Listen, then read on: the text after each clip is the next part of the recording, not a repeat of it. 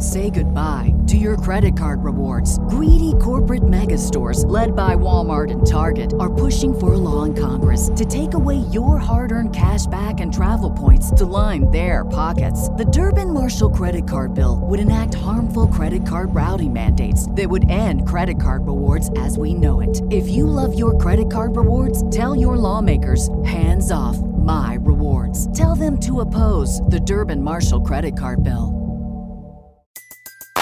Everybody in your crew identifies as either Big Mac Burger, McNuggets, or McCrispy Sandwich. But you're the Filet-O-Fish Sandwich all day. That crispy fish, that savory tartar sauce, that melty cheese, that pillowy bun. Yeah, you get it. Every time. And if you love the Filet-O-Fish, right now you can catch two of the classics you love for just $6. Limited time only. Price and participation may vary. Cannot be combined with any other offer. Single item at regular price. Ba-da-ba-ba-ba. The Starlight Lounge presents An Evening with the Progressive Box. Adios, old friend. Yeah, I've got no secrets and no regrets. Well, a lot of regrets, but the point is I've got nothing to hide. Kind of like the way Progressive shows you their competitors' rates. You gotta put it all out there, baby. Excuse me, miss. Does this heart belong to you? Would you like it anyway? Progressive Casualty Insurance Company and Affiliates. Comparisons not available in all states or situations. Prices vary based on how you buy. Ah, the copperhead snake. It hisses before attacking. But that's not a copperhead. That's the Sullivan's RV freshwater tank overflowing into their black one, which is backing into their vent pipe, making for a very different kind of attack. One that arrives just in time for taco night. It's wild out there. When it gets too wild, Progressive has your RV covered. Quote today at Progressive.com. Progressive Casualty Insurance Company and Affiliates. You know, a lot of talk has been made about Ingram. Just curious what your thoughts are on being able to watch him last night. I think he plays with a lot of poise. I think he, you can shoot the long ball. He can go left and finish. He can go right and finish, left shoot, right and shoot. Extremely long, and knows how to use it. So I was very, very impressed.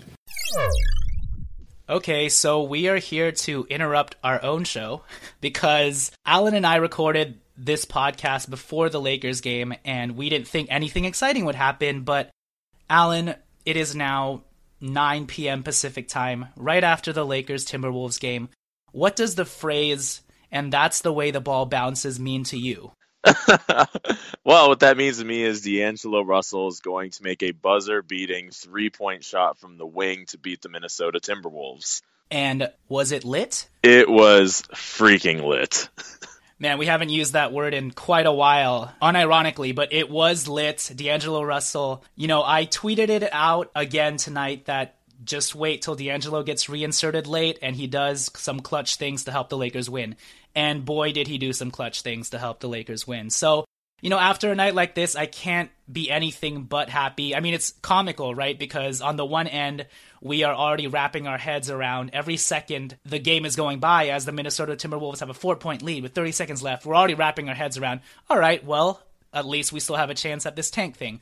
And then obviously the Lakers come back, you know, Metta World Peace misses a three. We're like, oh, cool. And then D'Angelo Russell gets the ball. And then it's like our life was flashing before our eyes. Did you feel that way? Oh, for sure. I thought it was very poetic that Metta would get that three. I actually thought Metta was going to make it.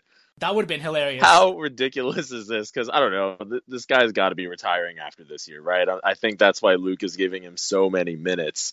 And had he hit the game winner, I'd be like, you know what? It's all good. That's just how it goes.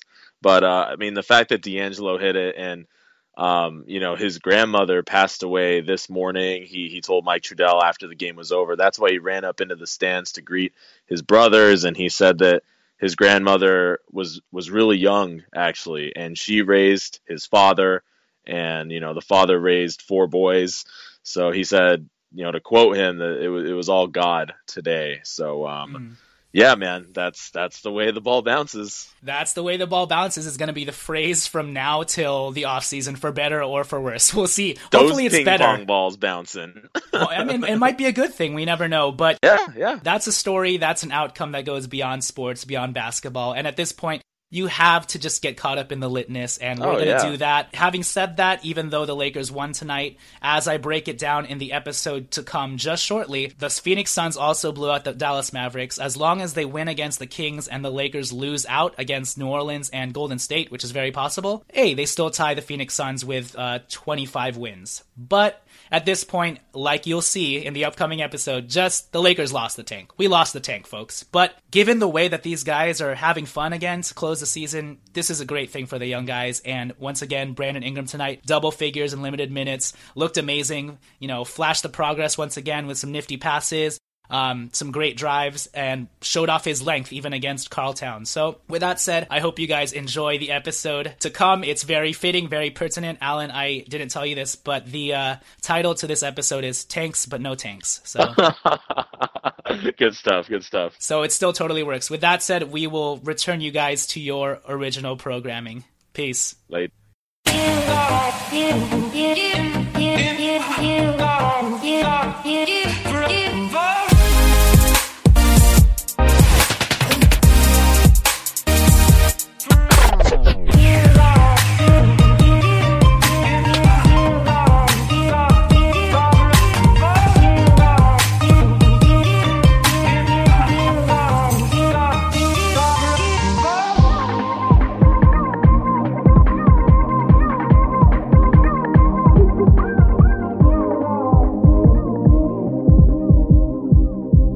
Welcome everybody to the Lakers Legacy, where if you're following Lakers Twitter, as far as Lakers fans are concerned, apparently we've all sacrificed our firstborn child to the basketball gods, have entered into 8 straight years of plague and famine. Every player's upside is now stained with the blood of no arc, low release points, and capped potential. And oh yeah, the Lakers have also lost their 2017 top 3 draft pick. Also, I've lost my voice, so I sound more like Muse Cage Mamba without really trying. So yeah, the sky roof ceiling wall is falling. Alan, how are you feeling in the wake of pre-Lakers Armageddon? I feel just fine, to be honest. Is it because the Dodgers are back? I was just going to say, dude, it's because baseball season started last week, and I freaking love baseball. If you're a relatively new listener, my mood is going to vary based on how the Dodgers do throughout this season, so you'll either have to enjoy that or bear with me. Well, that's good that we have something going for us here. With that said, before we get started into all the tank talk, obviously my voice right now sounds very... I wouldn't even know how to describe it, but it sounds like I have a frog in my throat, so bear with me. First of all, please follow us on Twitter, @LakersLegacyPod. Please also rate and review us at iTunes, because the more you rate and review us, that's how many Phoenix Suns ping pong balls the basketball gods will randomly turn into Lakers ping pong balls in our favor for May 16th Lottery D-Day. So please rate and review us at iTunes, because every rating and review counts now. But hey, we already lost the pick anyway, so who cares, right? You know. So there we go. Speaking of rating and reviews, today's review is going to be brought to us by officially shut down Uncle P. Since he has nothing to do, or nothing better to do, he's just going to read reviews the rest of the season. So, Uncle P, take it away. Hey, man, I don't know what you're talking about. I got so much to do with Lil Swaggy Jr., you know? All right, so here we go. This one says, best Lakers-specific podcast out there from Hans Bonds. I like that. All right, it was summer of 2016. We had just drafted D'Angelo Russell as our second pick in the 2016 draft. I was looking for a podcast with substance that would instill a sense of Lakers hype all summer long. Lakers Legacy was the answer. It's hands down the best Lakers-specific podcast out there. They talk Lakers with an air of optimism. Ooh, I like that word. But with a keen, I like that word too, sense of realism. Ooh, that's a good one. Whether we keep the pick or not this year, 2017, I know I can count on these dudes to see me through the ups and downs of Laker fandom. That was Hans Bonds. Nice. Thank you, Hans Bonds. I like how it started off very like in narrative fashion, like we were about to enter into some sort of like reading Rainbow journey together. It was the summer of 2016. Yeah, so that was today's reading or today's review of the day. Thank you for that. Uncle P, did you know that we are now officially on Dash Radio? Do you want to give the folks a shout out and tell them when and where they can find us on Dash Radio? Oh, what's up, Dash Radio? Y'all are some hot stuff right now. That's what I'm talking about. I got Dash waking me up in the morning, putting me to sleep at night. That's what's up, Dash Radio. So anyway, Lakers Legacy, they be on Dash Radio every Monday, 8 to 9 a.m. Pacific time. That is prime time right there, baby. So, you know, you driving to work, you tired, you kind of sad that the Lakers either won or lost. I don't know what you're thinking right now. Either way, you're going to listen to the Lakers on Monday, and you're going to get hyped. You know, you're going to be feeling real good, even though Mondays kind of suck. They ain't going to suck no more. So listen to Lakers Legacy on Dash Radio, Mondays, 8 to 9 a.m. Pacific time. What? Dash us outside? Dash me outside. What's up? Most hated. Nice. Thank you, Uncle Pete. With that said, let's get our show started. So before we get into the Lakers news, some quick NBA stuff going around the league. I don't know if you've been keeping track of this, but Paul George and Jimmy Butler have been going absolutely berserko to get their teams into the playoffs. And right now, the Chicago Bulls are in the 8th spot, clinging on to the 8th spot, and I believe the Indiana Pacers are in the 7th spot. And man, Paul George, let me read you his lines right now. Last game, he had 37 points, 6 assists, 7 rebounds. 3 games ago, he had 35 points, 10 rebounds. If you remember his duel with LeBron James about a week ago, he had 43 points, 9 assists, 9 rebounds. This guy has just been going nuts ever since pretty much it's been determined that he's not going to make the first, second, or third All-NBA teams this year. I think he just took it to another level and reminded people why he is a All-NBA, All-Star caliber type player. So good for Paul George. And same goes for Jimmy Butler, who last game had 33 points, 7 rebounds, 4 assists. The game before that had a triple-double, 19 points, 10 rebounds, 10 assists. He had a 39-point game, a 33-point game, 36-point game. These guys are just putting on the afterburners to end the season, and I think you and I both would love to have either one of them on the Lakers. It's just, with these guys entering the playoffs, I think what we want to see happen is, right now they're hyped, they're excited, they probably love their team once again, despite the turmoil that they've experienced. But let's just hope they kind of get swept. Oh, for sure. Definitely. It's been clear from Paul George's end that he has not liked his situation at all in Indiana. He's been pushing to maybe explore his situation in free agency, and obviously he's been talking about the Lakers a lot. And then with regards to Jimmy Butler, actually an inside source from the Chicago Bulls actually said that this offseason Jimmy Butler's pretty much gone. So I don't know, obviously take that with a grain of salt, but the fact that a Chicago inside source even threw that out there is pretty, when there's smoke, there's fire with regards to that. And so with Jimmy Butler, I mean, his team is falling apart, but he's the only thing keeping it together at this point. So I think they're the one team that could actually just easily get swept by the Cavs. So that would be good in our case. And if he is indeed gone, then he could be just as had as Paul George this summer. So I guess, what are your thoughts between Paul George and Jimmy Butler, and would you have a preference between the two? Obviously, Paul George is going to be a free agent. Jimmy Butler is still under contract, under a cheap contract, actually, I think, for the next 2 years, but I'm assuming, you'd welcome either one, but I was wondering if you had a preference. Yeah, I'd probably prefer Paul George. Before that leg injury, he was regarded as a person who could challenge LeBron James for the Eastern Conference title. And I would definitely say that as far as his ceiling and his versatility, he has the length that I would take Paul George over Jimmy Butler. I think he might even have a little bit more like of a bigger window for staying great, you know what I mean, than Jimmy Butler. That being said, Jimmy Butler is an awesome player, and he kind of flies under the radar because he didn't come into the league with any hype at all. So I'll take either one, but got to pick one with a gun to my head, I would go Paul George. Yeah, I think it's pretty close. Obviously, Jimmy Butler and Paul George are both 26 years old. They both play on both ends of the court. I think the factor that kind of skews Jimmy Butler's favor a little bit is the fact that he's under contract till 2020, and he's making $16 million this year, $17 million next year, $18 million 2018-19.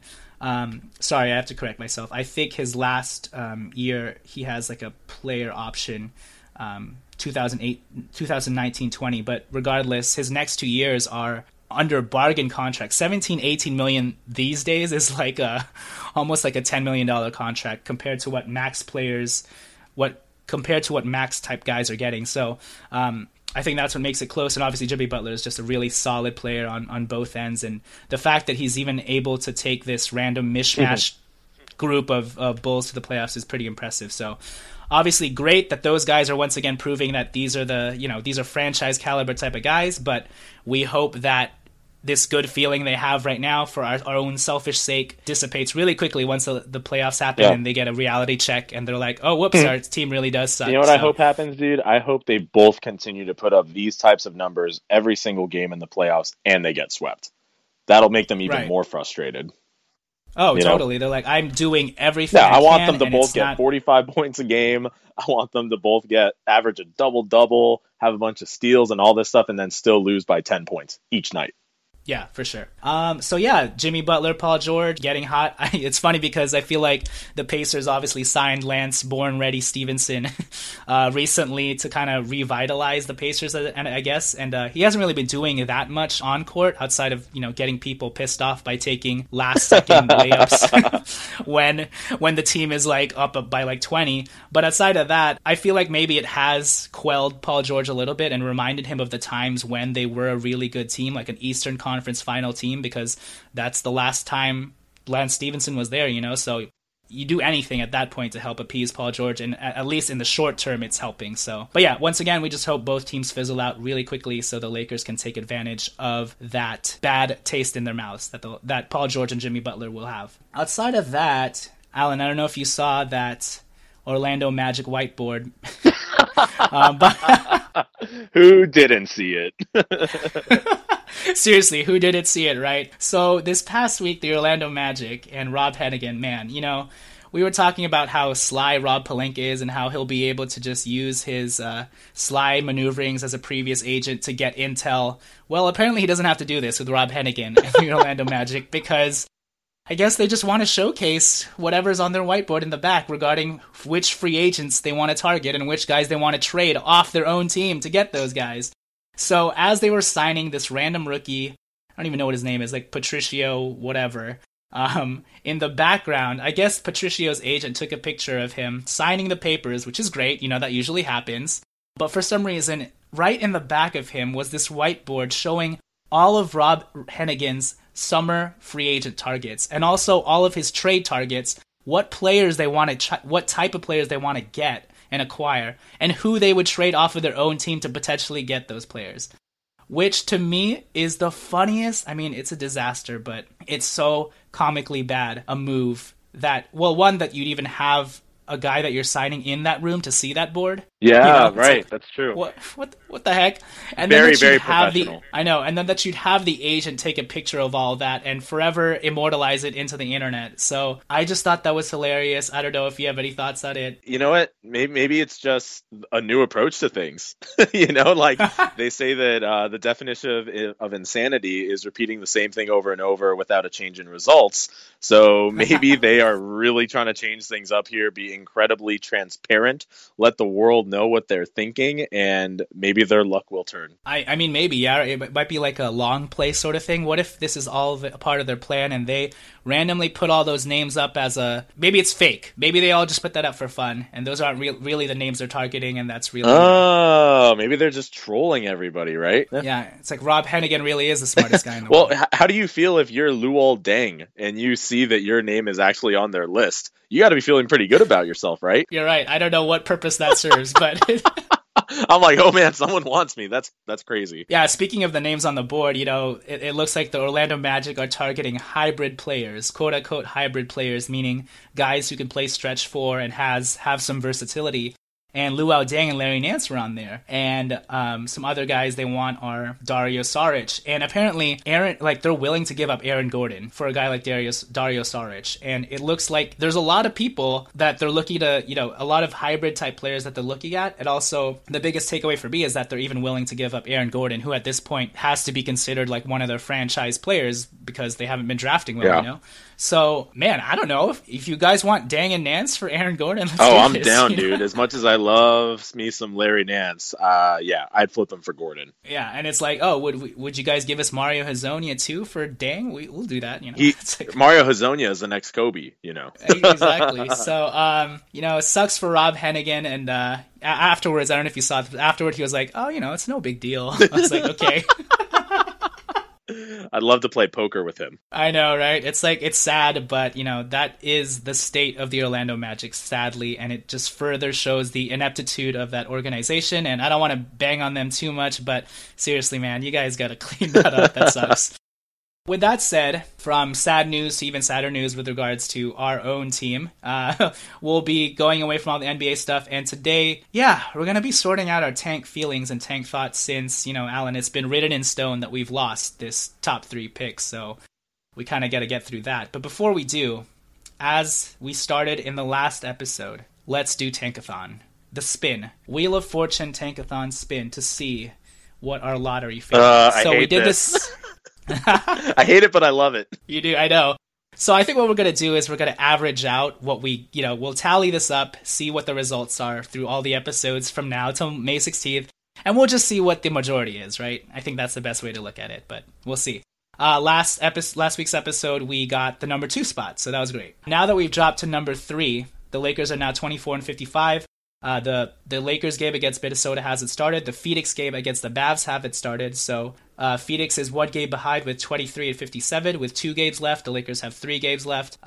Brooklyn has clinched the number 1 spot for Boston, unfortunately, but that was always going to be the case, even though they've been really hot to end the season. Yeah, dude, Jeremy Lin, like, turned it up the other night. What do you have, like, 34, 35 points, season high? Yeah, man, like, anytime he's played this year, they've been a very competent team. Definitely not a top 5 worst team, you know, and they're 6-4 in their last 10, so it's pretty incredible. It's too bad that he just wasn't able to stay healthy this season. With that said, okay, here we go. Are you ready? I'm ready. Tankathon, Wheel of Fortune, here we go. You're not gonna like this. What do we drop to, like, 5? Well, here we go. Number 1 pick goes to Brooklyn, Boston. That stayed the same. Number 2 pick is still Phoenix. That stayed the same. Number 3 goes to the New York Knicks. Ugh. And the Lakers drop to 4, and Philadelphia gets it. So that's not good news, but well, hey. I mean, it's written in stone, right? So I completely expected that to happen. My heart rate did not change whatsoever. My palms are not sweaty. What's done is done. Mom's spaghetti. Yeah, so, okay. 1 for 1, that's fine. We lost our pick, but like we said, maybe that's the best mentality to take, and one that a lot of Lakers fans have adopted at this point to try and reverse jinx or just mentally prepare themselves, which is totally fine. And given the recent transpirings of the week with regards to the Lakers winning 3 in a row, hey, what do you know? The Lakers are a winning team once again. Hey-o. Ayo, it's given a lot of fans, obviously, conflicted feelings. The Lakers have looked a lot better, obviously, but to the detriment of the tank. Let me just lay out quickly how these next 4 days are going to go, because even though it is written in, quote-unquote, written in stone, there is still a possibility that the Lakers end up the second-worst team. So tonight the Lakers play Minnesota, and then they end their season with New Orleans and then Golden State, right? And Golden State is, I believe, away. Meanwhile, Phoenix plays the Mavericks tonight at home, and then they end their season against the Kings in Sacramento. Now, they're only 1 game behind with 23 wins. The Lakers have 24. If Phoenix wins tonight, it doesn't matter whether the Lakers win or lose tonight. They could still end up tied. So if the Lakers and Phoenix Suns tie with the same record, they split the odds at 51% each. So at that point, it's 50-50, so it doesn't matter, right? If Phoenix loses tonight, then the Lakers have to lose tonight against Minnesota, and they have to lose out pretty much in order for them to have a chance. So essentially, Phoenix would have to lose tonight, Lakers would have to lose out, and then Phoenix would have to win their last game against the Kings in order for the tie to happen. Now, if Phoenix wins tonight and wins against the Kings, the Lakers can afford to win 1 more game in order for both teams to have 24. If Phoenix wins tonight, wins in Sacramento, and the Lakers lose out, then the Lakers have the firm number 2 spot. Does that make sense, Alan? I've laid it. It makes complete sense, and I still hate it. I know. I mean, yeah, exactly. So those are all the scenarios. While it may seem that like the Lakers have conceded the number 2 spot, there is a very definite possibility that they end up at worst tied with the Suns. And really, the Suns really only need to win their next 2 games. And given that the Mavericks are clearly out of the playoff race and would benefit in tanking a little bit to improve their standings, right now I believe they're like 8th or 9th in standings, right? And they're really close to Sacramento and Minnesota. It would benefit the Mavs to lose their last few games as well, you know? So yeah. Phoenix is clearly in a tank bowl with the Mavericks and the Kings. So it's not inconceivable that they win out these last 2 games. And the Mavs and Kings aren't great teams anyways, and it just takes Devin Booker getting hot for them to really win. So if that happens, then the Lakers can afford to win 1 game between Minnesota, New Orleans, and Golden State, and will still tie with them. So in that scenario, not all is lost. There is a chance. But just to make sure that we're all mentally prepared, the Lakers are in the number 3 spot. We have lost our seeding. And Alan, how are we going to deal with our emotions and thoughts at this point? Quickly, before I get your thoughts, just some NBA lotto history. Do you remember the last time the number 3 pick won the lottery? I do not. Okay, so the last time the number 3 won the lottery was back in 2013, when Cleveland had the 3rd worst spot and jumped to number 1 to infamously pick Anthony Bennett. Yeah, Tony Bennett. So there you go. It's been 4 years, and yeah, you know, the number 3 spot hasn't had that great of a shot at winning, really, and it hasn't really had a good shot in staying in the top 3. That being said, the number 2 spot hasn't really had a great track record either, which just goes to show you this is all random luck, and the number 2 spot could be just as bad as the number 3 spot in terms of bumping out. Because in 2013, the number 2 spot dropped to the number 4 spot, right? Yeah. And then obviously, if anybody remembers D'Angelo Russell's draft year, we did not have that number 2 spot to begin with. We were number 4 worst record that year, and we somehow jumped to the number 2 and bumped out the Knicks, who had the number 2 spot at that point. So just goes to show you, you know, we're desperately trying and hoping that we get the number 2 spot, but that could be just as bad a place to be in than the number 3. So just all flat out luck. And so, Alan, I turn it to you. How are you feeling about it? How have you felt about the Lakers winning these last 3 games and just quote unquote tanking, or tanking badly? Well, first of all, what I'm going to do on the day of the lottery is I'm going to get this food from this particular restaurant, which is the same one that I ate back in 2014 when we jumped from 4 to 2. I'm going to eat the exact same meal. It was at our buddy Victor's house, and Victor is not here anymore. He's in Northern California. I'm going to see if I can still go to that house where his parents live and just eat it there. I'm sure they'll be perfectly fine with it.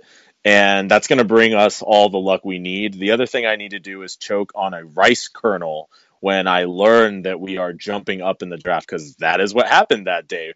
Victor and I were jumping up in each other's arms, and I was chewing some rice, and I swallowed the wrong way, and it was awful.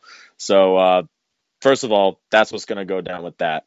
In terms of how I've been feeling the last few days, honestly, dude, it's like when it's a situation like this, I'm not getting stressed over it. There's nothing we can do. And I understand the flip of that is, well, if the Lakers were a contender and they're in the NBA Finals, couldn't you also say there's nothing you can do about that either? So why even get stressed about the game?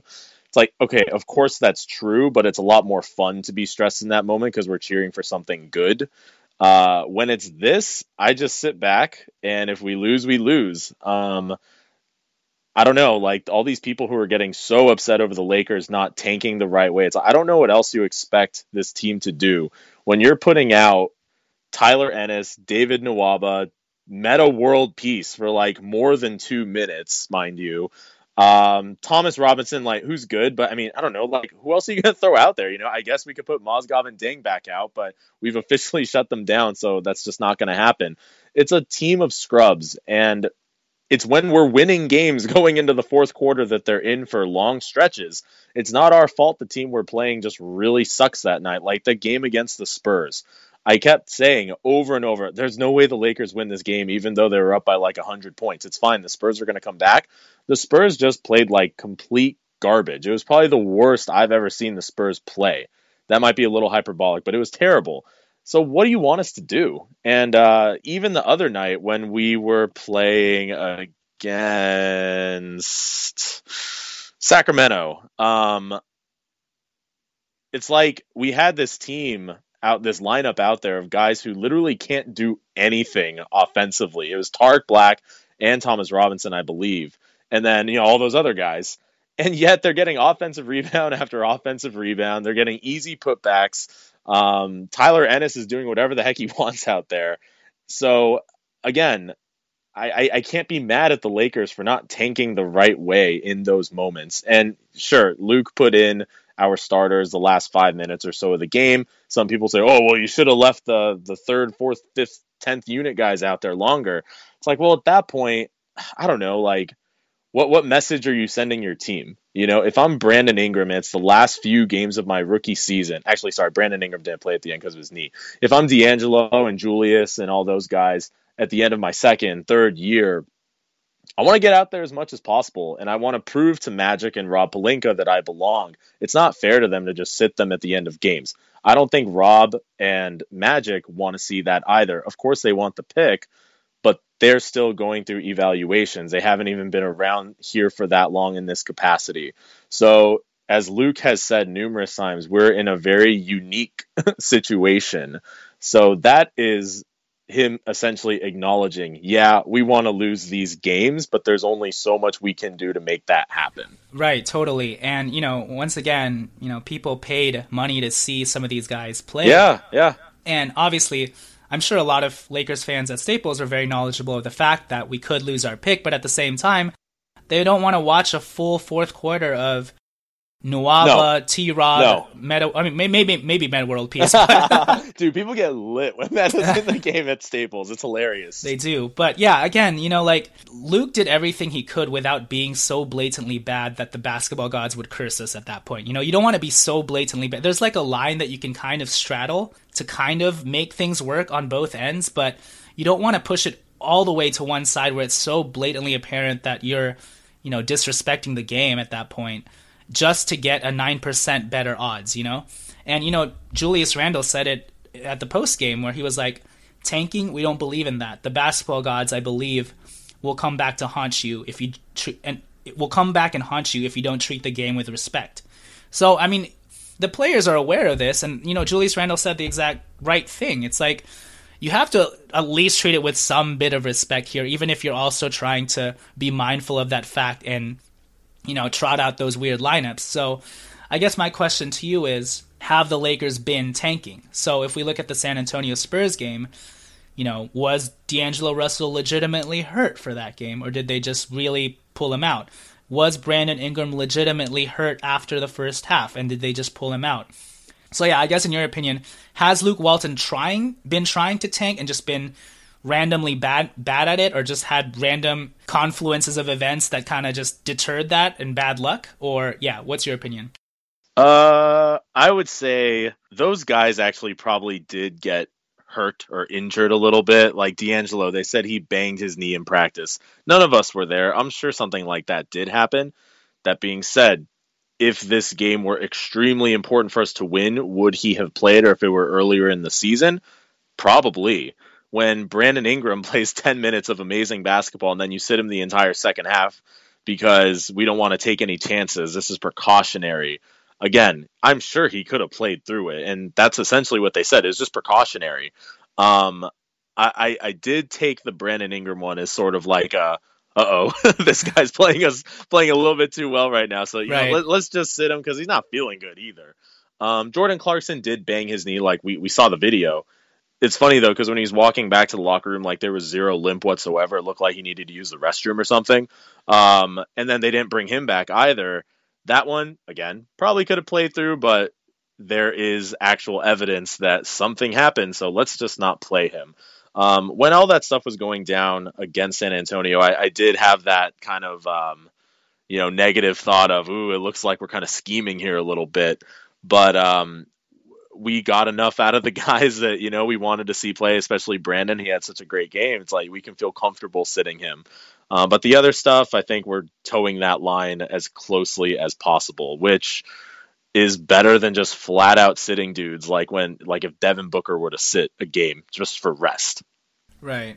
And I guess maybe some people might point to that as being the Devin Booker type game, but at the same time, it was against the Spurs, which is, you don't really need to rest anybody against the Spurs. You know what I mean? True. The Spurs.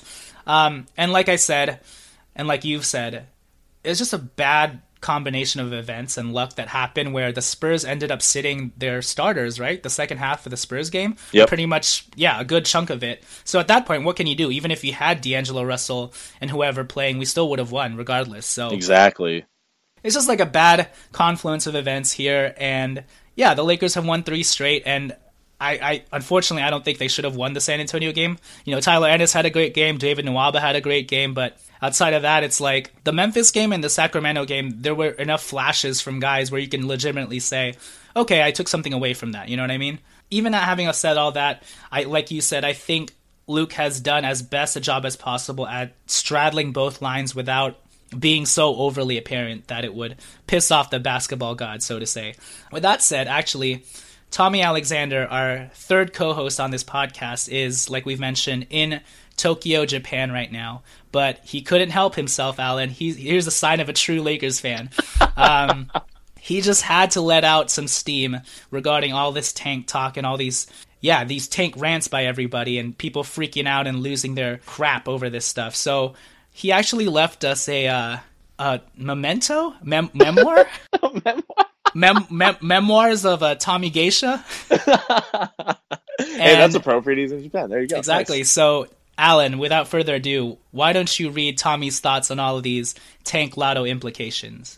All right, here it is. I will say he used some choice language, so I'm going to creatively replace those words as if you're watching a Quentin Tarantino movie on like TNT or something where the words that they substitute don't make any sense. So here we go. Quote, I can't deal with the bull spit takes on how the Lakers are stupid for winning games right now. We have no control over Phoenix dropping 20 in a row to close the season. When we were like 4 wins behind them, these fudgers had the easier strength of schedule, and they pull this blatant diarrhea tank job. What are we supposed to do? It's a bull snake take. Half of our total wins currently came in like the first 2 months of the season.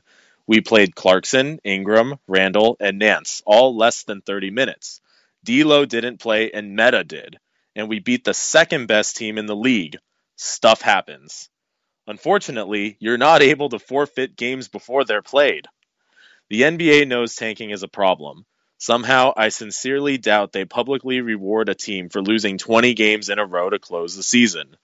There's a point about a quarter of the way through the season, and even beyond, where keeping the pick wasn't a remote possibility.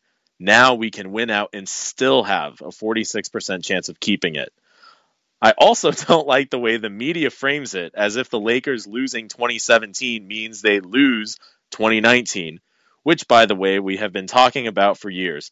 They don't lose 2019. They regain 2019. That pick was traded in the Dwight deal. We would be very lucky to keep it. If anything, the Magic gets screwed for losing Dwight for nothing if we keep it. It's not like because of some weird stipulation, now suddenly we might lose some pick we weren't supposed to lose. This pick was supposed to be conveyed years ago if everything went according to plan. People are seriously freaking out over 55% versus 46% chance of keeping the pick. It's such a joke. You're slightly on one side of the coin flip or the other. It's just easy as the media to take an extreme fear and monger position as clickbait. And then the uninformed masses just accept whatever bull stuff they say. If the media take was, meh, they dropped a bit, less than 10%, but it's a coin toss regardless. They just need some luck. That's really the situation.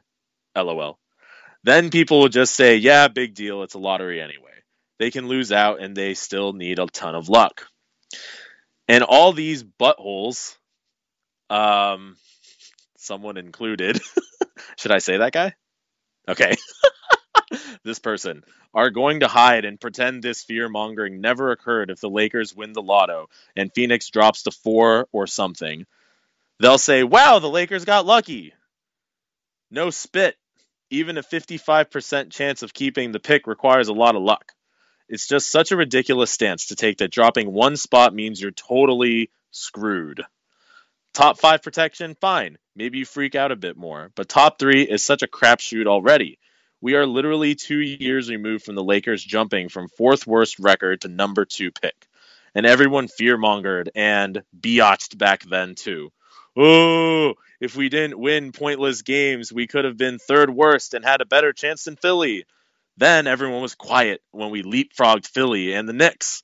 In that case, if we had lost more games like everyone wanted us to, we would have fallen out of the top 3 like the Knicks, who fell from number 2 to number 4.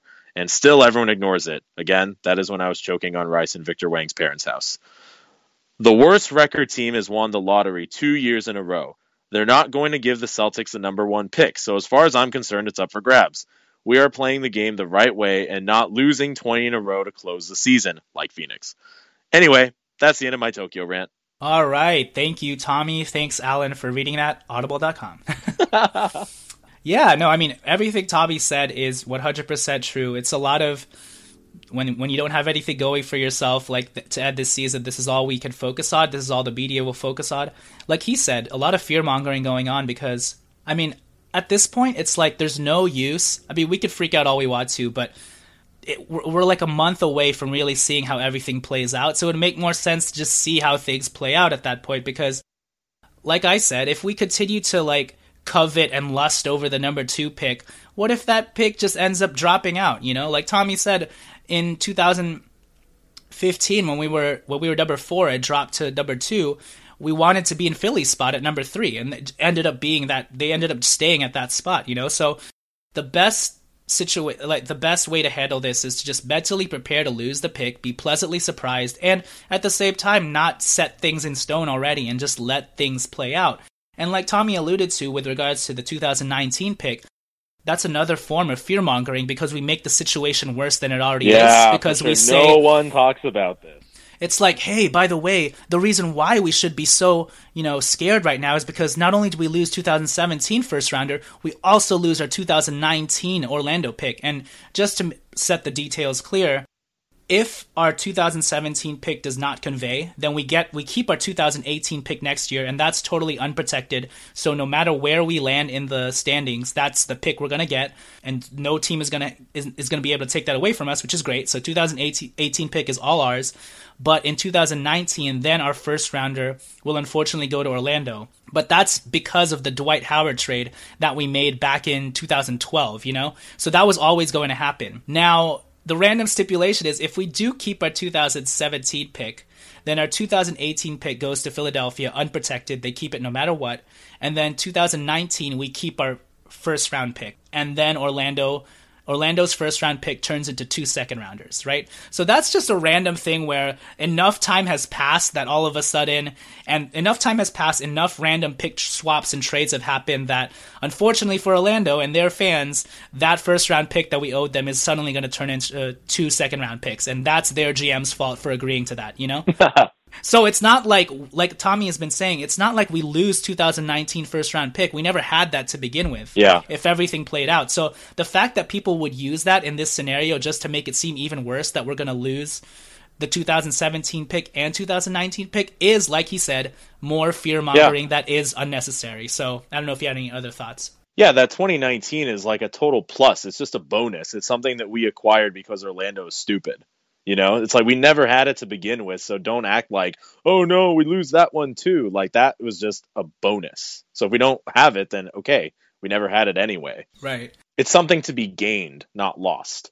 Exactly. So it's pointless to add more crap onto this pile just to make ourselves, you know, feel even worse about it and be, like, self-masochistic or whatever, you know?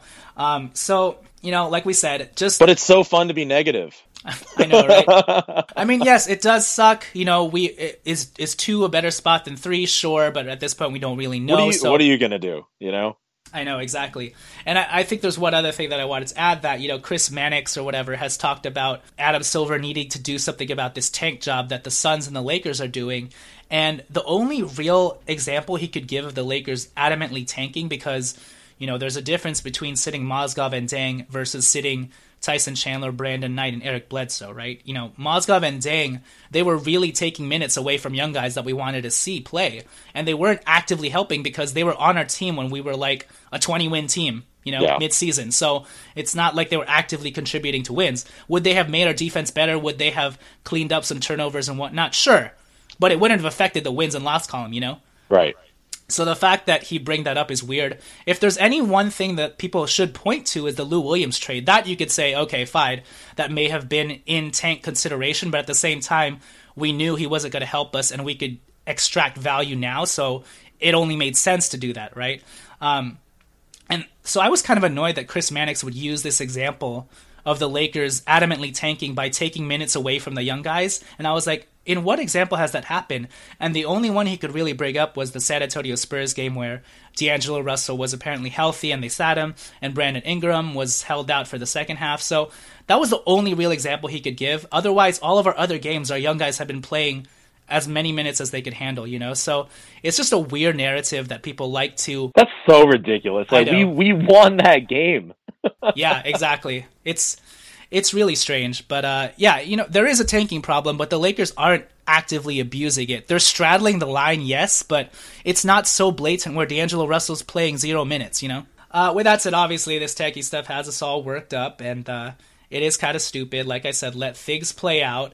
We're like anti-worked up. We're worked up about people getting so worked up. You're right. Yeah, it's really strange. But yeah, before we move on to more fun topics in terms of progress and seeing some flashes, I don't know if you had... Do you have any last thoughts on the tank? No. Okay, perfect. All right, with that said, we're going to close this show out with how the Lakers' young players have been looking in terms of the 3-game win streak, because when there are wins, there's probably some good play to be had, and that surely is the case. So here we go.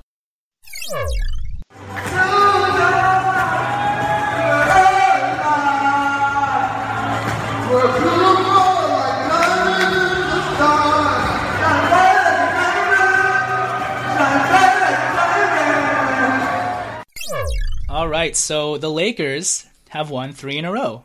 Woohoo!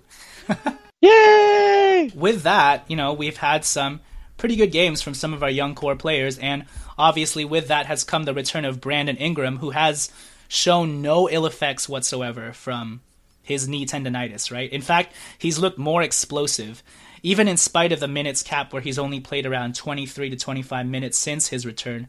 But, you know, his first game against the Clippers, he busted out with 18 points, 5 rebounds, 3 assists. Then against Memphis, he had 13 points, 3 rebounds, 1 assist. Against San Antonio, he had 8 points, and that all came in the first half where he was hitting turnaround jump shots like it was no one's business over anybody. And obviously against Sacramento, he had 14 points, 2 rebounds, 1 assist, 2 steals, and 2 ferocious jams. So, yeah, let's just land upon Brandon Ingram for a second, because he has just continued his torrid pace since the All-Star break. And if it wasn't for that San Antonio game where they held him out in the second half, I wish he had just gotten 10 points in the first half. Otherwise, he'd have a streak of 14 straight games in double figures since that Boston 0-pointer, you know? As it stands, he has 13 out of the last 14 in double figures, which is great. And in the month of March, he's averaging 13.5 points, 2.4 assists, 4.1 rebounds on 51% shooting from the field, 30% from three, 1 steal a game, 0.5 blocks. And most of all, outside of the stats, he's just looked phenomenal. So, Alan, what have you thought about Brandon Ingram this last stretch to close the season, especially since his return from knee tendonitis? I love it, dude. He looks like a completely different player since the All-Star break. And, you know, it was always just a matter of time. We were all frustrated, and he was frustrated too, with his poor shooting and his indecisiveness and not being aggressive. But again, this guy's younger than Josh Jackson, right? So it's just going to take some time. And we all said we just got to be patient and he'll come along because he's a smart player. He's very skilled, whatever. Well, we're seeing all that now. We really didn't have to wait that long. So it's extremely encouraging. I think the thing that I like to see most from him is when he plays with his back to the basket and he's just shooting these fadeaway jumpers. When guys like Arron Afflalo are guarding him, not to take anything away, but often he will get matched up with a smaller guard. So you expect him to shoot over those guys. Arron Afflalo has been one of the NBA's best perimeter defenders in the league for a long time now. So to see that is huge. And really, it's just a shift in his mentality. And not so much like, oh, he's being more aggressive. It's that I think he's very confident now. So whatever conversations he's had with Luke or, you know, like Magic definitely spoke with him and said he needs to be more aggressive. And he told Luke at one point, like during his first week on the job, hey, go tell Brandon to like really take it strong to the hole. Don't shy away from contact. And Luke told Magic, no, man, like you go tell him, because sometimes it just needs to be heard from someone else. So I'm not saying that that is necessarily the turning point, but who knows? Like maybe it was that thing that triggered him. And then there's obviously him and all of his dunks. All of a sudden, you expect him every single game to have at least one monster dunk where he tomahawks that thing through. The dive the other night with the pass from Jordan Clarkson obviously stands out. But obviously, you know, that's the one that a lot of people think of. The one that really sticks out for me was on the other end of the floor in the second half where he looked like Giannis. He took like those two big steps, got fouled, and then dunked it over. Was it Papagiannis? Yeah, dude, that one really impressed me. I like started yelling as he took the two steps, like, oh my God. And I like stood up and just went nuts. Well, he actually let out a primal scream of his own right when he dunked it, which is like awesome to see. If you watch the replay, like he, as he dunked it, he like screams and it's like nuts. You could see like the fire in his eyes and the fact that that was off of, he took it the length of the court pretty much. He got a steal or a rebound, and he was actually telling guys to get out of the way, which was funny. He was like, no, get out of my way. And then the tiny dog's come and get out of the way. I know, dude. And then he was at the 3-point line, took like his explosive first step, which is, you know, his one of his most underrated abilities. His first step is ridiculous, especially because he takes such long strides that it gets him pretty much all the way from the 3-point line to the free throw line already, and just jammed it down Papagiannis with that length. And it was an amazing play to see. The fact that he dribbled the ball all the way down. You know, people are going to talk about Thon Maker dunking and crap. Well, guess what? Thon Maker does not handle the ball the way Brandon Ingram does. Thon Maker cannot dribble the ball and get these posterizing jams the way Brandon Ingram does, which is the most impressive part to me, that he took it the length of the court, told people to get out of his way, and took it straight down. I think either Heald or Afflalo was guarding him, and then sped by that guy and then jammed it down Papagiannis. So that was super aggressive, super assertive. He just looks more explosive, and he said it himself, like, I'm making an assertive effort to take it down the lane every single time, and Luke has been helping me learn how to, either Luke or one of the other coaching staff members has helped him learn how to use his length more effectively in the paint and in the lane, and he said that's what's really been helping him. And just to show his explosiveness, when he was cutting down the lane for that pass from Clarkson, and then he really got up. Like, I think that's the most I've seen him get up from the floor. You know what I mean? Where he rose and then he extended his long ass pterodactyl arms. And then if you watch like a replay of it or a freeze frame, his like hand is at the top of the like square backboard side. Yep, you know? Yep. So not only did he get, because usually when he dunks like that, the most impressive part is to see how long his arms are, but that dunk in particular, the verticality was also there. So it looked even more impressive. So, yeah, his athleticism has been there. The turnaround jump shot has been his most lethal weapon, just in terms of, does it look boring at times? Yes, but the fact that he's that boring and that fundamental and sound is perfect. Because, dude, it gets me so excited to see that. He's 19 years old, and he's got that in his arsenal, the mid-range game. And you don't see those things develop until a player gets older. You know, they're like, oh wow, like LeBron has finally figured out how to play with his back to the basket because he's getting older and he's got to think about those things now, whatever. It's like Brandon's already doing it, and it's just been there. Like he did that when he was at Duke. So it's, yeah, like you said, it's great that he's using it now. Even though it may look boring to some people, it gets me super hyped up. Well, also, this is why it looks boring. It's because he still can't really gain that much position because of his weight. So he's just literally feeling out where the defender is so he can turn around and just shoot over them, you know? So the fact that he could do that without necessarily having the ability to push people around yet is awesome, because once he does have the weight, then it's going to be even more lethal than it already is. So super impressed by Brandon Ingram. His rise in the post-All-Star break in terms of his efficiency and everything is, I don't know, pretty incredible. Something that I didn't think I would witness or see, especially given how deer in the headlights he looked to begin the season, you know? But it's just like he said, it's been a total mentality flip for him, and it's done wonders. And this confidence, it's going to like bleed into summer league, preseason, next season, etc. And it's going to be so beneficial to his progression. The fact that we're already seeing this much progress to end this season is incredible. So I don't know if you had anything else to say about Brandon. I'm excited for Summer League. No, yeah, totally. Like, obviously we're all excited about the NBA playoffs, but for Lakers' sake, I can't wait for Ingram and Zubats, who've both gone on record and said, we're going to dominate the Summer League. I mean, that's like a hilarious statement in and of itself. But I mean, for these guys, they have no reason, especially Brandon, not to just absolutely tear it up, take over the whole thing, be the stars of the summer, be the ones that everybody's talking about going into next year, and just obliterate the competition because they are so much better. So I can't wait for beginning of July-ish to roll around. No, totally. And, another thing about Brandon Ingram is his three-point shot has still not been falling at this point. His free throw shot still needs a lot of work. So the fact that these two things are not working for him right now, and he's just aggressively taking it to the basket, his mid-range game is on point. He could essentially, if his free throws were shored up or his three-point shot was even marginally better, he should be averaging technically 15, 16 points, Yep. So he just needs to make those incremental tweaks this summer, and it's going to be, he's going to be so good. You want to make a way, way, way too early prediction with me? Yeah, sure, go. I say he gets most improved player of the year next year. I like that. Yeah, no, I could see that happening. That would be great. It would be in line with how Tracy McGrady kind of came out to the map pretty much, averaging 9 points, and then the next year he got most improved player. So that would be cool. I would definitely love to see that. And, it's not out of the question that this guy somehow ends up averaging 15 points next season.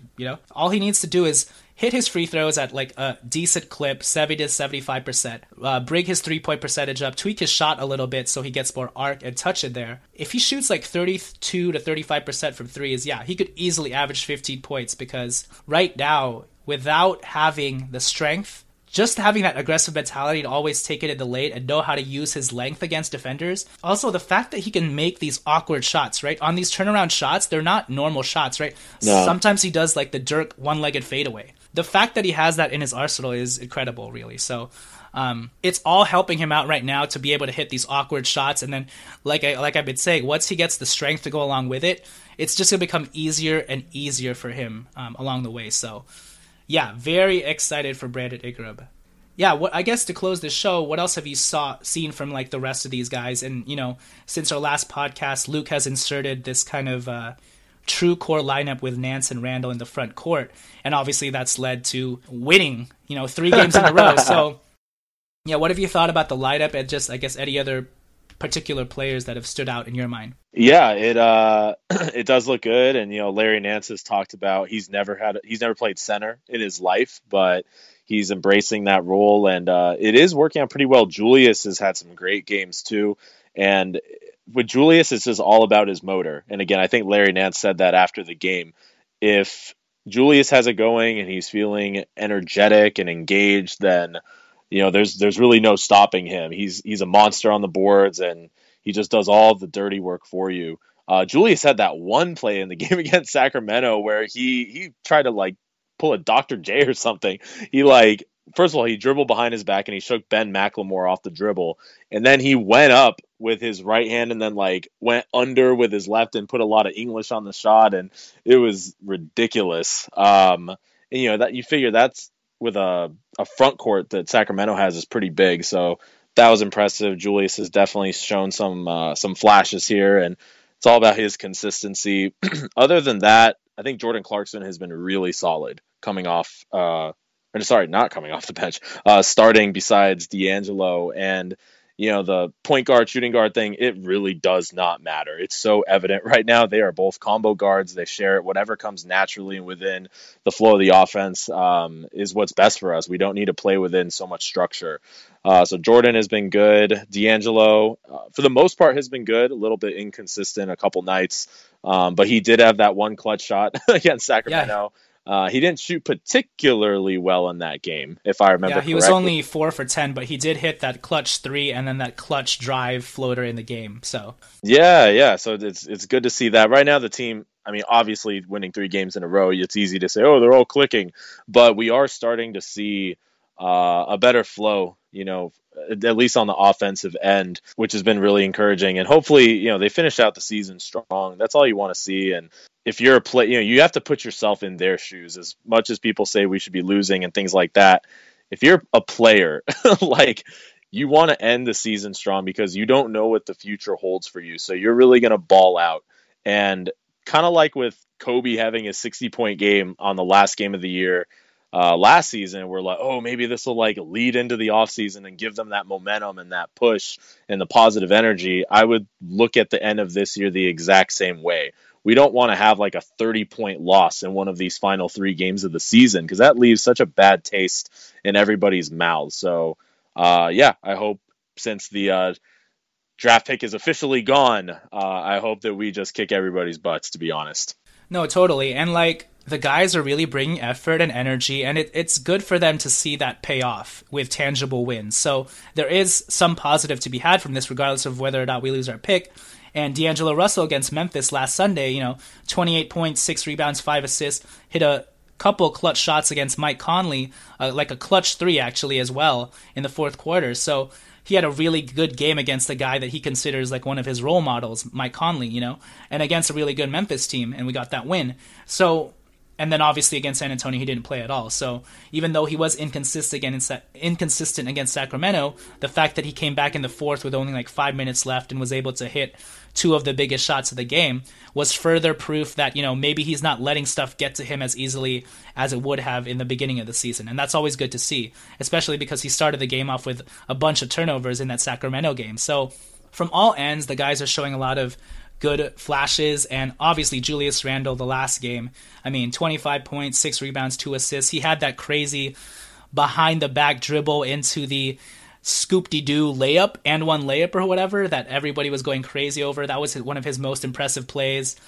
He shot 10 for 14 from the field. So yeah, Julius Randle had an amazing game that game as well. And then Memphis, he also had 18 and 11. So it's good to see the guys coming around and yeah, just playing off of each other. I don't know if you remember, but Pete actually highlighted it, but there was that one play where there was like 2 or 3 touch passes between Julius Randle, Jordan Clarkson, and D'Angelo Russell. Yep. Yeah, Pete Zayas said that was like his favorite play of the Lakers season. Yeah, do you want to describe it to people? Yeah, there were, and shout out to Pete, Laker Film Room. Guys are awesome. Learn so much from you guys all the time. Yeah, there were like 7 different actions in this one offensive possession for us. And what the awesome part of it was, we really like exhausted our options on the offensive end. We didn't just take like the first thing that happened, whether it's like a dribble handoff or, you know, someone coming off of a screen or whatever. We made pass after pass after pass, attacking the basket, getting better and better opportunities to score each time. And at the end of it, you have a touch pass from a diving D'Angelo Russell to Julius Randle in the paint, easy bucket. And it was extremely impressive. It's night and day, 180-degree switch around from last year's Lakers, where they would make 3 useless passes in a possession, and then there's a jack-up, you know, isolation shot. So yeah, that was, if anything, like, that's the one play actually that I would like to remember this season by. Yep. Just in terms of like the progress we've made. Is that what we've been doing all year long? No, of course not. And Luke has said multiple times he has had to simplify the playbook so much, you know, for these guys to digest it and understand, which is fine. You don't want to throw the whole thing at them. And then, you know, that leads to extremely poor execution. It's baby steps. And that is evidence that, you know, that was the right approach. Yeah, and I believe 5 guys touched the ball from Jordan Clarkson out at the baseline, and then Brandon Ingram out at the three-point line. Then it went to Randle, back to Jordan Clarkson, back to D'Angelo Russell for the touch pass back to Randle for the dunk. So it was incredible to see that much ball movement and the guys really being in sync and showing that synergy. So yeah, that should be like the lasting impression and picture we get from the end of the season, not these guys are winning and we're losing our pick and 2019 pick too. Well, I hate that they ran a great play that shows that they're understanding how to play basketball. Damn it, I wish you guys had missed that shot. Yeah, so we should take all the positive we can get, including the fact that David Nwaba's balling out right now and like playing the NBA and then the D-League playoffs and then the NBA and then the D-League playoffs and then still having enough energy to dunk the hell out of the ball night in, night out, right? That guy is so explosive, dude. He had like a crazy dunk in San Antonio too against Kyle Anderson or something, but he's been incredible to watch. And even Tyler Ennis, you know, has showed some solid progress. Career high 19 points, 6 assists, only 1 turnover. Hey, if you can be like a decent third string point guard for us next year, all the better. So there are positives to be taken and had with the end of the season. And who knows? No, actually, I'm not even going to go there. We lost our 2017 top 3 pick, but we do have our number 28 Houston pick and our number 33 second round pick, which is our own. So start doing your homework now, or listen to episode 120 with our draft guy, Ota Odin, Sean Derenthal. So that episode goes into a deep dive of all the good late first round and early second round picks to be had there. So yeah, with that said, we'll end on that positive note, which is a good thing considering everybody's talking about tank this, tank that. What are we going to do? The sky, ceiling, roof is falling, whatever.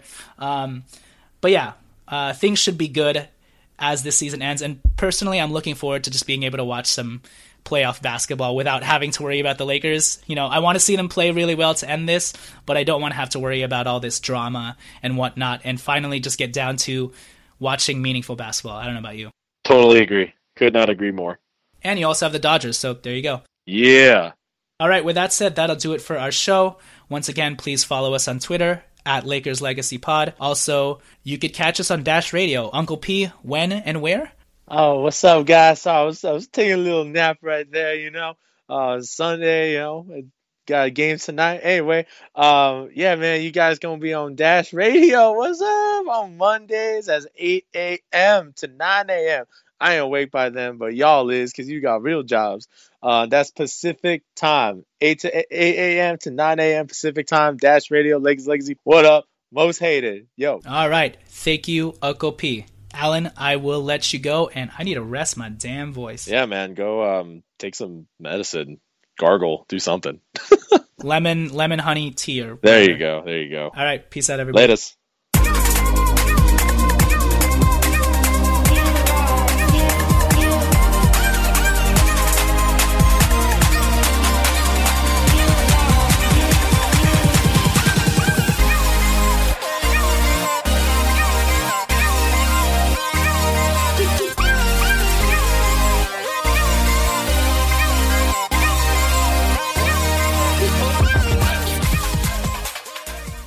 Let's say you just bought a house.